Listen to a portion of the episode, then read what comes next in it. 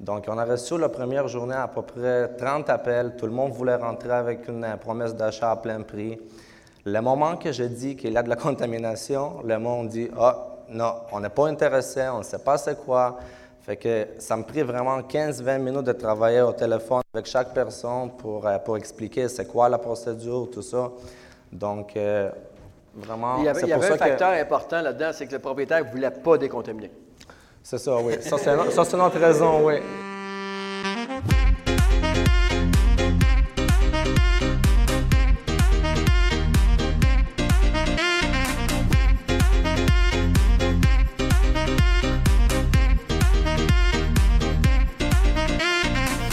Là, ici, on va parler de, encore de conseil d'investissement. On a quatre experts qui vont nous parler, euh, entre autres, euh, nous parler de construction locative neuve, euh, en fait, l'achat de terrain. Parce que quand on va dans le, dans le locatif neuf, ce qui est important, c'est vraiment tout est dans le terrain.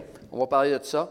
On va parler aussi de l'importance de travailler avec des courtiers spécialisés, entre autres avec Avis, où il y a plusieurs situations, qu'il y a eu des, des, contaminations. On va parler commercial, puis également de, de sites contaminés toutes les belles choses euh, du multilogement. OK?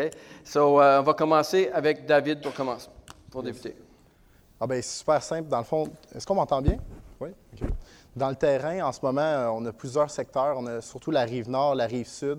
tout ce qui est en croissance sur la rive nord, présentement, on a Boisbriand, on a Terrebonne.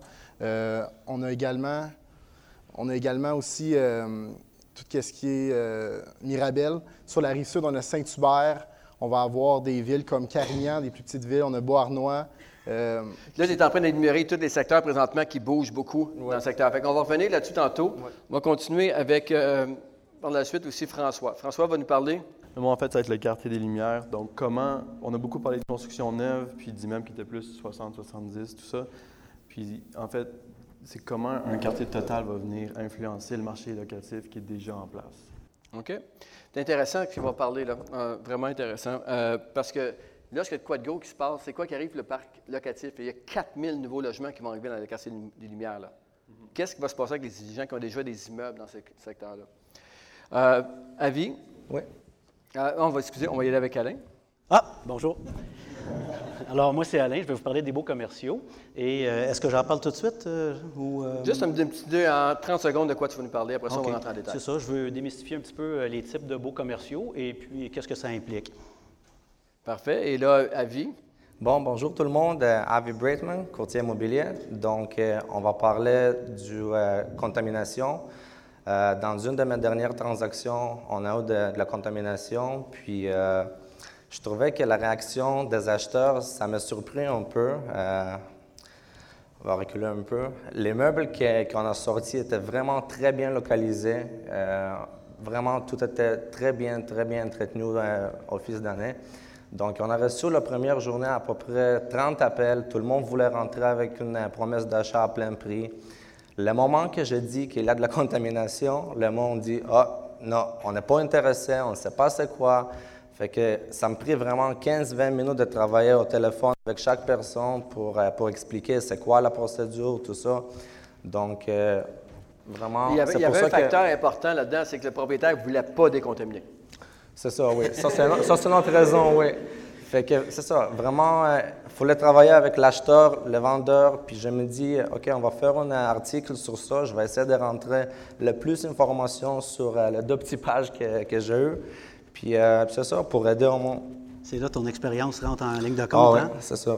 Donc, euh, en parlant d'expérience, Alain. Hop! Hop! Je sens que je vais vieillir d'un coup. On va parler un petit peu, mettons, ça nous parler un peu du commercial, parce que des gens, beaucoup de gens, puis j'ai remarqué dans la dernière année seulement, euh, on a beaucoup, beaucoup d'investisseurs qu'on connaît qui étaient dans le multilogement, qui ont décidé de se lancer de commencer le commercial pour toutes sortes de raisons. Rendement plus intéressant, euh, il est plus facile de repositionner un immeuble dans le commercial. Euh, donc, on voit, il y a des gens qui s'en vont. on a qui a pensé à Jean-Pierre Campeau, Michel Edmund. Michel, je ne sais pas s'il est ici en ce moment. Il était là tantôt, en tout cas. On, ben, c'est ça, il dépasse de tout le monde, c'est bon. Michel. je vois Sébastien Gariepi présentement qui est en train de faire une acquisition industrielle. Euh, euh, Sébastien a toujours été dans le résidentiel. Donc, on voit vraiment que les gens commencent à aller regarder un peu plus loin que le multilogement. Fait que, qu'est-ce qui est important? C'est quoi qu'on voit, mettons, Alain, dans le commercial? Bien, la première des choses, j'aimerais dire, euh, c'est que le résidentiel versus le commercial, je dirais que si quelqu'un est plus sensible à son cash flow, euh, le commercial, ce serait peut-être quelque chose à, à peut-être mettre de côté temporairement, puis faire ses, forces, euh, puis faire son cash flow, puis après ça, y aller. Parce que si on a une situation qu'on a des locaux qui sont vides, par exemple, puis que ça vous stresse, euh, puis la banque, elle, demande toujours son paiement, bien là, ça peut vous mettre très insécure, puis vous faire haïr votre investissement. Et ça, je pense que c'est important à ne pas oublier. Mais euh, dans le commercial, il y a tellement de formules qu'on peut y trouver quand même son compte. Il y a différents types de produits commerciaux. Exemple, la première question qu'on se pose, c'est quoi, Patrice, un bail net, un bail triple net, double net, euh, net, net, net? Là? Ah, OK. Ça, c'est la base dans les baux. Euh, ben, en fait, les baux, ça, vient du Code civil. Hein? Euh, puis, il y a les baux résidentiels qui sont régis par la Régie du logement. Puis, dans le commercial, ben, c'est le contractuel entre deux individus. Puis, euh, c'est sûr que euh, le Code civil prévoit des choses, mais tu peux faire tout ce que tu veux dans un contrat. OK? Donc, c'est à toi de prévoir, bien, sauf des taux d'intérêt usuraires, par exemple, mais euh, as le droit de faire tout, sauf d'interdire la publication du bail. Dis, des fois, c'est marqué dans ton bail, interdit de publier. Ça, le propriétaire, il veut se garder une réserve, supposons qu'il veut le mettre dehors facilement, ou un nouveau acheteur veut prendre la place, puis mettre le locataire dehors, bien, la publication, elle, empêche ça. Alors, euh, ça, c'est la seule clause que tu ne peux pas enlever. Même si elle est écrite dans le bail euh, commercial, tu ne peux pas l'enlever. ça, c'est la base bien importante. c'est quoi un bail net? Un bail net, OK? Ben, on commence peut-être par le bail brut. Le bail brut, lui, gross, il inclut tout, tout, tout. C'est-à-dire euh, les taxes scolaires, les taxes municipales, les assurances, les frais de la bâtisse, etc toutes les dépenses de la bâtisse. Toi, un, comme quand tu es locataire, par, exemple, puis c'est 800 tout inclus, ben, c'est la même chose dans le commercial, c'est tout inclus. Après ça, on tombe dans les nets, double net, triple net. Le net, lui, c'est le loyer de base avec les taxes, par exemple, quand et assurance, parce que les gens jouent un petit peu avec euh, les noms, double net, ce n'est pas toujours exactement les mêmes paramètres, mais à la base, loyer de base, taxes, après ça, on tombe dans loyer de base, taxes, assurance, entretien de la bâtisse. Ça, c'est le double net. Et après ça, on tombe dans le triple net. C'est qu'on a toujours la même base, le loyer de base, on a les taxes scolaires, assurance, taxes municipales, les frais d'entretien de la bâtisse, et on va rajouter à cela des frais de gestion. Puis on va rajouter aussi même les frais euh, qui sont associés au changement des, gros, euh, pas des gros morceaux, je voudrais dire, mais plutôt euh, si on fait le toit, euh, la brique, euh, l'asphalte extérieur, les HVAC, les systèmes de climatisation, les, ascenseurs. Mais là, on peut amortir ces dépenses-là immédiatement dans les baux. C'est-à-dire que les gens qui recherchent un investissement... On, va, on, va, simplifier un peu, parce qu'on a 10 minutes de trop là-dessus. Ah, excusez, je viens de parler. Il reste 17 minutes et non pas 27, messieurs. Donc, fait que là, présentement, fait que le net le gross, le net, et le double net et le triple, triple net. Quelqu'un qui commence dans le commercial, qu'est-ce qu'il faut qu'il regarde en premier? C'est quoi, c'est quoi les, deux grandes euh, take-out que, que, tu suggères? Bien, je dirais que de regarder des baux qui sont bien montés, qui sont des baux à long terme, parce que la banque, c'est ce qu'elle va privilégier avec des, euh, tous les paramètres très clairs, combien que tu payes, c'est quoi la superficie de ton loyer, euh, la durée de ton bail, comment il se termine, les cautions, les assurances, toutes les responsabilités, mais ça te donne aussi les charges qui t'appartiennent en type comme locataire ou au propriétaire. Fait que ça te permet de lire exactement ce que toi, tu vas avoir à dépenser ou pas, ou ton revenu net. Fait que ça, c'est la base, les, les baux qui vont les te baux. donner. Fait que la première chose qui est importante de regarder, c'est les baux. Oui, c'est les baux. C'est très important. En deuxième lieu?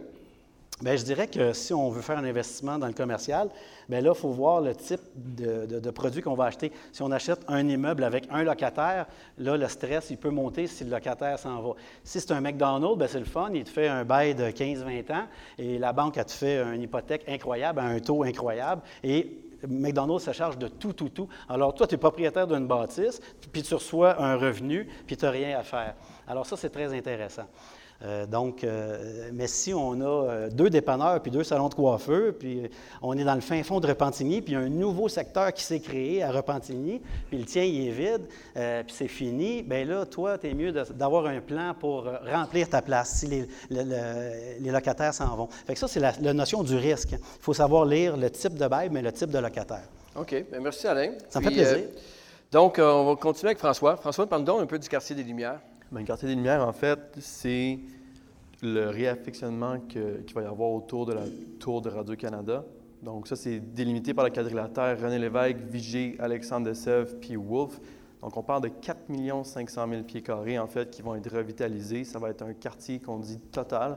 Donc, il va y avoir 4 000 unités d'habitation, dont 1 900 locatives.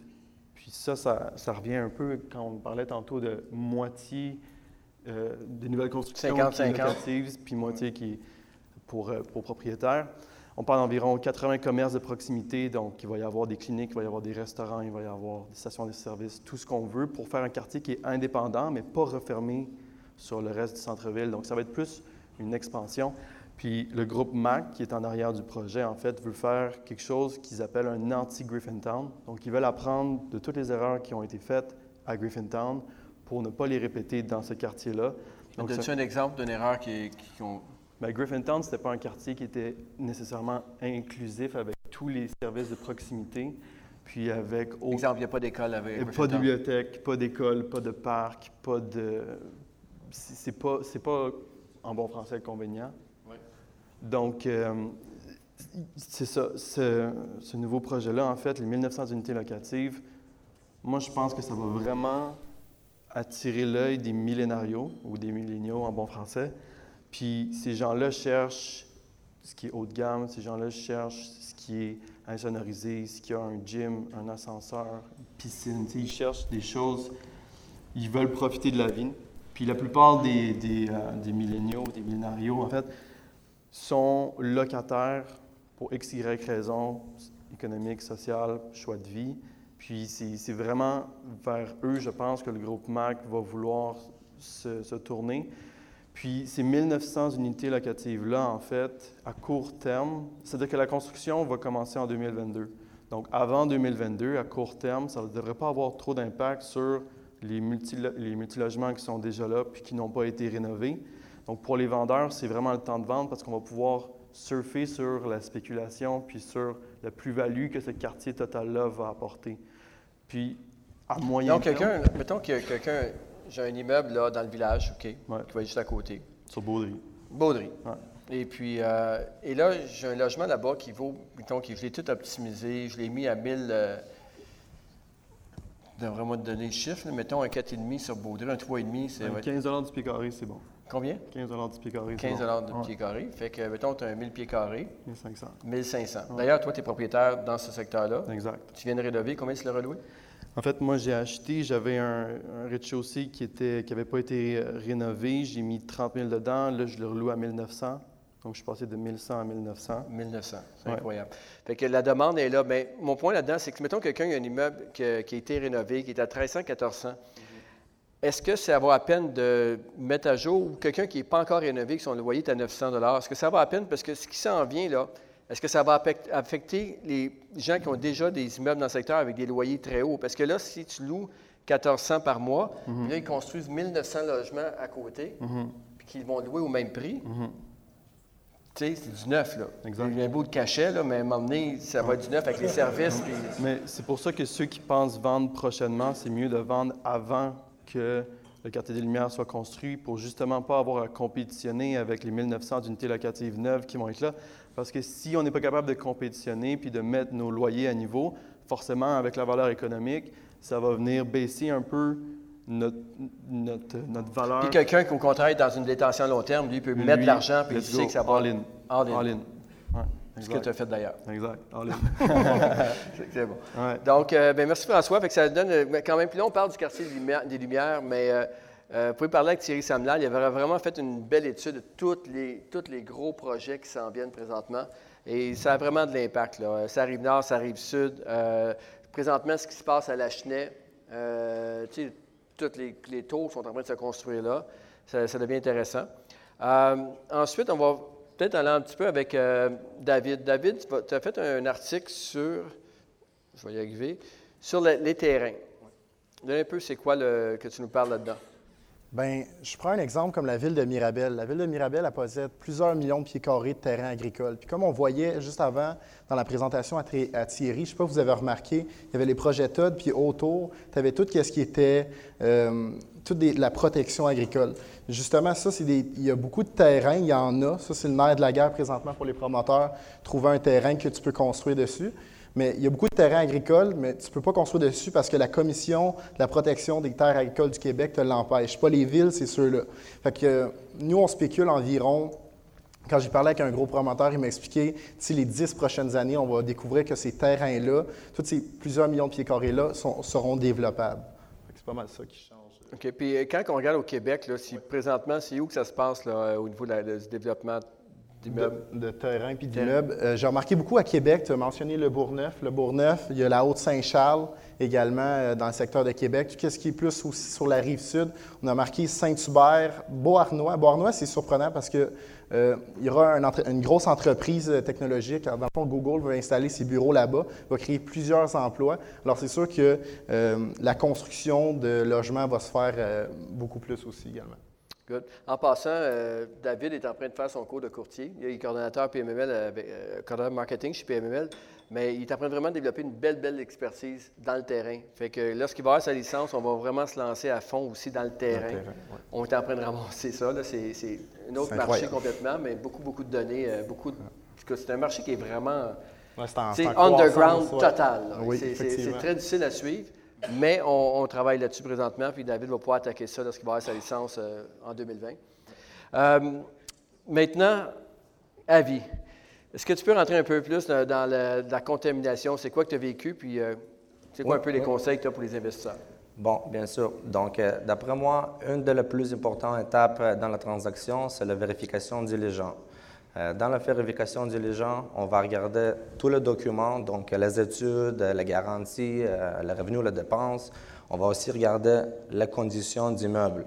Euh, on va faire une inspection. et aussi, le troisième paramètre, c'est le prix. Donc, on voit que tous les trois va, être, va donner une bonne valeur. Donc, on regarde le document, on regarde l'immeuble, le prix. Donc, si on trouve de la contamination dans l'immeuble, c'est sûr que ça va changer tout ça. Parce que la contamination, ça pourrait être 50 000, ça pourrait être 100 000, ça pourrait être toutes sortes de dépenses. Donc, on va regarder vraiment euh, les dépenses, on va regarder les estimations que la compagnie va nous fournir, deux, trois estimations pour trouver un, moyen.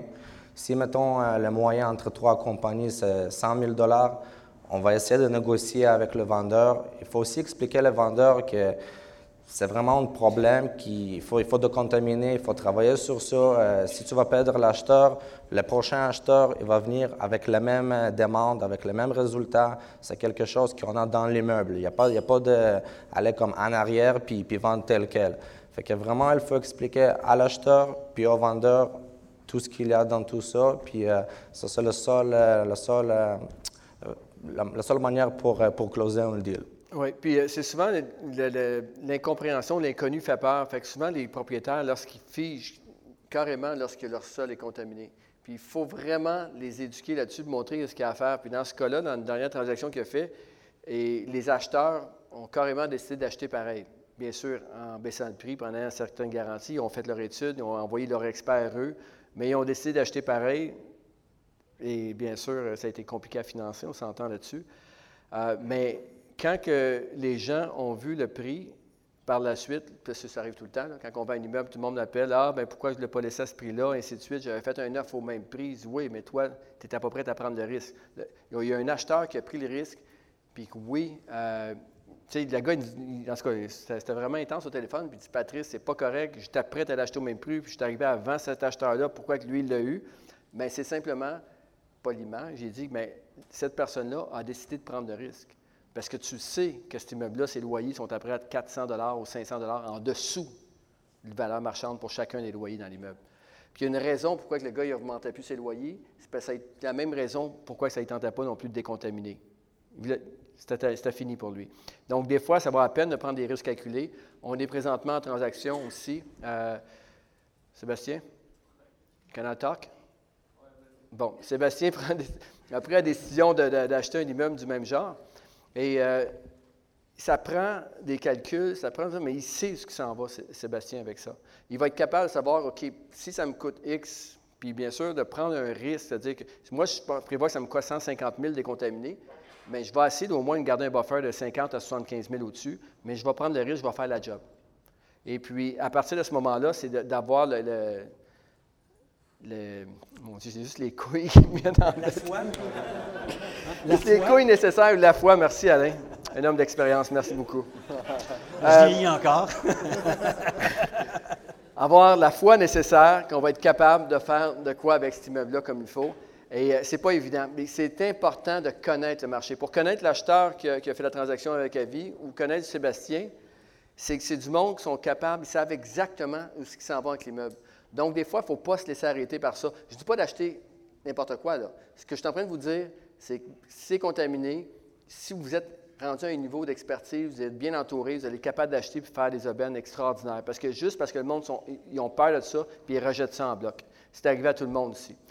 À beaucoup de monde, en fait. Peut-être pas de la contamination ou des rénovations. Les propriétaires ne connaissent pas, mais tu finis par passer de l'avant, puis finalement, tu le fixes. Un petit quelque chose à ajouter, c'est vraiment important aussi, de fois, il y a des contaminants qui ne sont pas vraiment dangereux, donc on peut acheter puis sans décontaminer. Ça, arrive aussi des fois, il y a du monde qui ne savent pas. Donc, des fois, il y a des types de contaminants qu'on peut acheter pareil. Le financement il va être différent parce que c'est toujours là, mais on peut garder l'immeuble pareil, sans décontaminer. Donc, un acheteur qui achète pour, euh, pour 20 ans, pour 30 ans, pour garder l'immeuble, il va acheter pareil. Que c'est quelque chose d'important aussi. Exactement. Mais bien sûr, la mesure du possible, c'est de s'assurer que le vendeur le fait. Et quand tu arrives à un cul-de-sac, après quelques semaines de négociation où il n'y avait rien à faire, mais là, à ce moment-là, c'est de encore baisser le prix puis prendre le risque. Parce qu'il y, a un prix pour le risque que tu vas, vous allez prendre. Parce qu'on ne sait pas. Quand on décontamine, on ne sait pas ce que ça s'en va, malgré toutes les études. Donc, euh, c'est ça. Fait que félicitations euh, à vie. Euh, est-ce que vous avez quelque chose à rajouter, messieurs, pour ben, moi, peut-être, une formule super simple que j'ai appris quand j'ai commencé. Il y a un vieux monsieur qui m'expliquait qu'il avait eu bien des immeubles, puis il disait Moi, j'achetais les plus chers dans le coin. Il achetait toujours des belles localisations, du beau stock. Puis je dis Tu les trouvais cher Il dit Oui. Mais il dit Alain, il n'oublie jamais une affaire. Il dit Ce qui est cher aujourd'hui n'est pas cher demain. Exactement. Puis François, tantôt, il en a parlé, puis j'ai trouvé Ah, il est là, il ne se cachait pas vraiment, mais. Puis il a, a, raison, il dit la stratégie de penser à demain, là, puis agir tout de suite, c'est vraiment. On est rendu dans un marché comme ça en ce Parce qu'on est dans un marché hyper compétitif, il faut voir de l'avant. On ne peut pas juste se dire, ah, ben, je vais trouver un petit deal ici. Ils n'en trouvent pas des deals, il faut les fabriquer. Il faut les fabriquer, puis souvent les gens vont passer à travers tous les immeubles qu'on a, à vendre sur le site, web. Ils vont dire, hey, Patrice, j'ai fait le tour des 120 immeubles, puis j'ai fait des calculs partout. Puis est-ce qu'il y a des gens qui ont fait le tour de tous nos immeubles? Puis ont fait. Qui les trouve trop Ah! oui, bien, le premier feeling, c'est ce qui te donne un peu, tu sais. Mais c'est ça le marché maintenant. Le problème, c'est que vous faites des analyses sur le prix demandé.